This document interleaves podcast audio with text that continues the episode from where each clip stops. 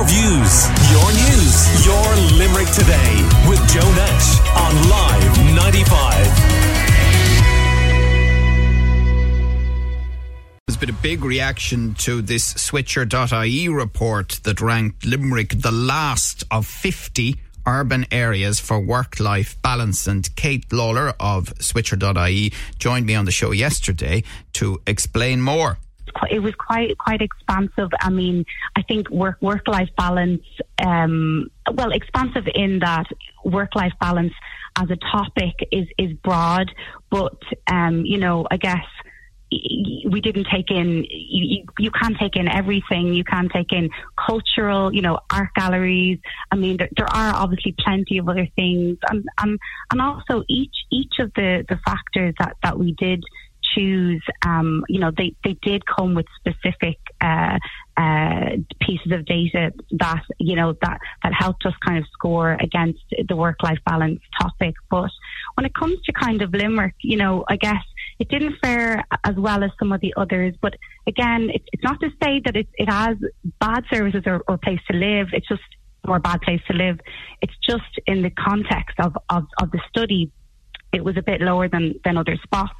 But if we, right, but, but I mean, you're, you're saying there, Kate, that the you know the range isn't that wide, the gap isn't that big. But I suppose most people listening this morning will say, well, surely there has to be a significant gap between number one and number fifty, bottom of the list, where Limerick is in the work-life yeah. balance survey. Yeah, I mean the, the, way that the, the index was done, I guess um, the overall score, for instance, for, for Castlebar was you know, 7.5, and then the overall score for Limerick was, was 3.3. So it's it's taking all of that data and then and then you know, kind of creating um, an, an index for it. But if you pull out specific pieces of data, um, for instance, you know, house prices, uh, broadband speeds, um, you know, again, you, you can get a different story. Uh, so it's just across, as you say, across the expansive range, yes. And when you come up with a total score for each county, that's right. So there's uh, Kate Lawler uh, from Switcher.ie. They uh, were responsible for this report. Uh, Sean Golden is Chief Economist and Director of Policy at Limerick Chamber, which is the business body for the region. Good morning to you, Sean. Uh, how uh, concerned are you about this headline for Limerick? Yeah, I, I, suppose the only thing, Joe, that concerns me is the actual branding of it. I, am not concerned with the underlying data.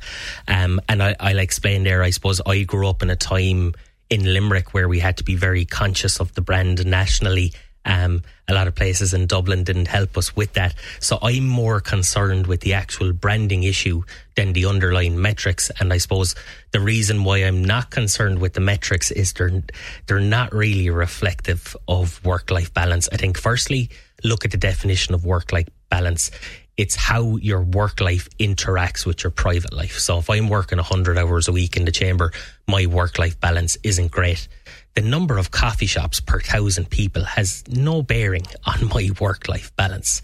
Like, if you look at the underlying metrics in the report, it would lead you to believe that if we took every building in Limerick and filled it with a, a cafe, that it would be higher up on the list because that's one of the metrics they look at is cafes per 1,000 people. Another thing they look at is leisure facilities per 1,000 with no account of the size of the leisure facility. So you can take something like UL, which services a massive portion of Limerick and Tipperary in the UL Arena Olympic sized swimming pool, but it would be only kind of counted as one, not necessarily, you know, where you compare that to Castlebar that probably has a number of community centres. So I think we all have to be very conscious when when studies like this come out and you know any index comes with a with a health warning it's as simple as that and as Kate said, you know, it's never reflective of the overall situation. Another thing I suppose that worried me about it was house prices. But the house price isn't controlled for someone's wages. So obviously someone in Castlebar more than likely does not have the opportunities, employment opportunities that we have here in Limerick, the Midwest, and the earning potential. So their house prices are lower. Whereas the only metric here is the actual house price.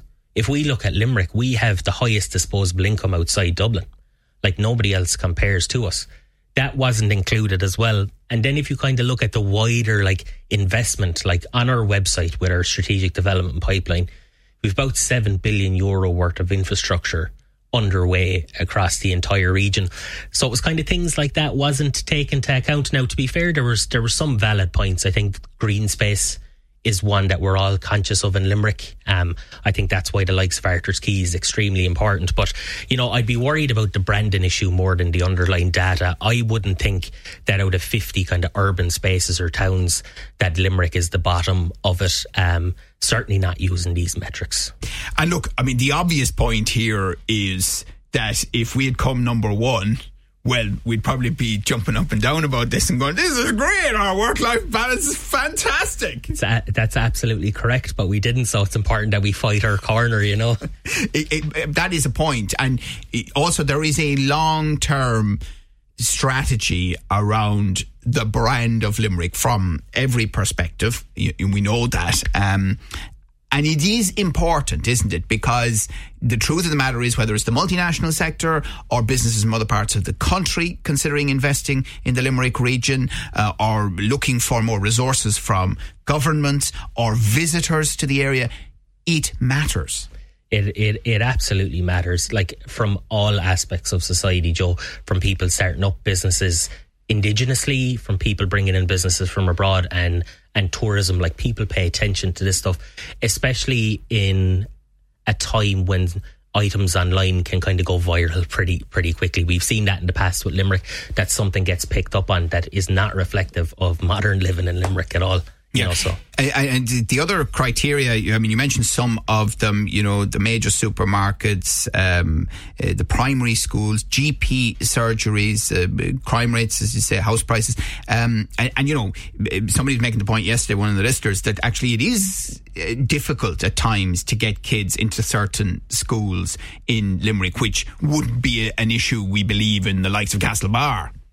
Yeah, and that's reflective of you know the demand for people to live in Limerick. Um, you know, not, not to disrespect Castlebar or anything, but is that demand there for a critical mass of people to move there because of foreign direct investment? Employers probably not. I think it is feedback that we get. You know, people struggle with GPs people struggle with school places.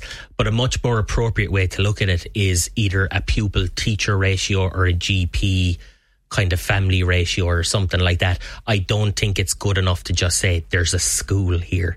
Like one school might fit 30 people and the other school might fit 600.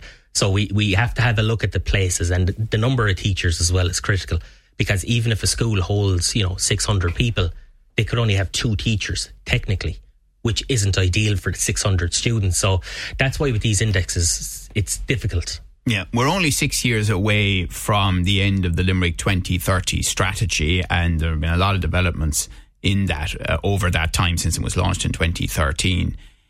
What is your sense of 2024 for Limerick? Do you see it as a big year? Do you think we will see increased momentum where it matters?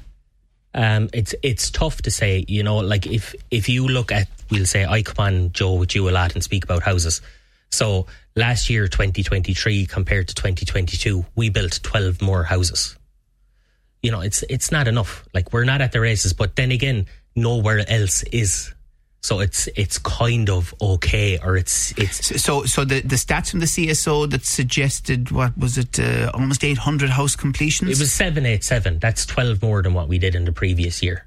So there was a couple of people saying that you know it was the most we ever did by twelve. You know, so you know 12 more people or 12 more families to get a house. So if for 2024 to be a big year we've the local elections and we've the directly elected mayor. Two critically important things. You know we might have a general election who knows?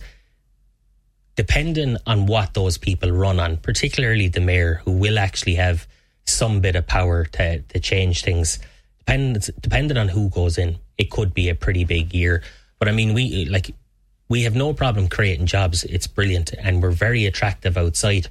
But you know, you want to nurture that and protect it. And to do that, we need to get get real about housing. Okay. Well, we'll talk to you about that and many other issues over the course of 2024. As you mentioned, there's a, a lot of politics at play as well. That's Sean Golden, who's Chief Economist and Director of Policy at the business body Limerick Chamber. Your views, your news, your Limerick today with Joe Nash on Live 95.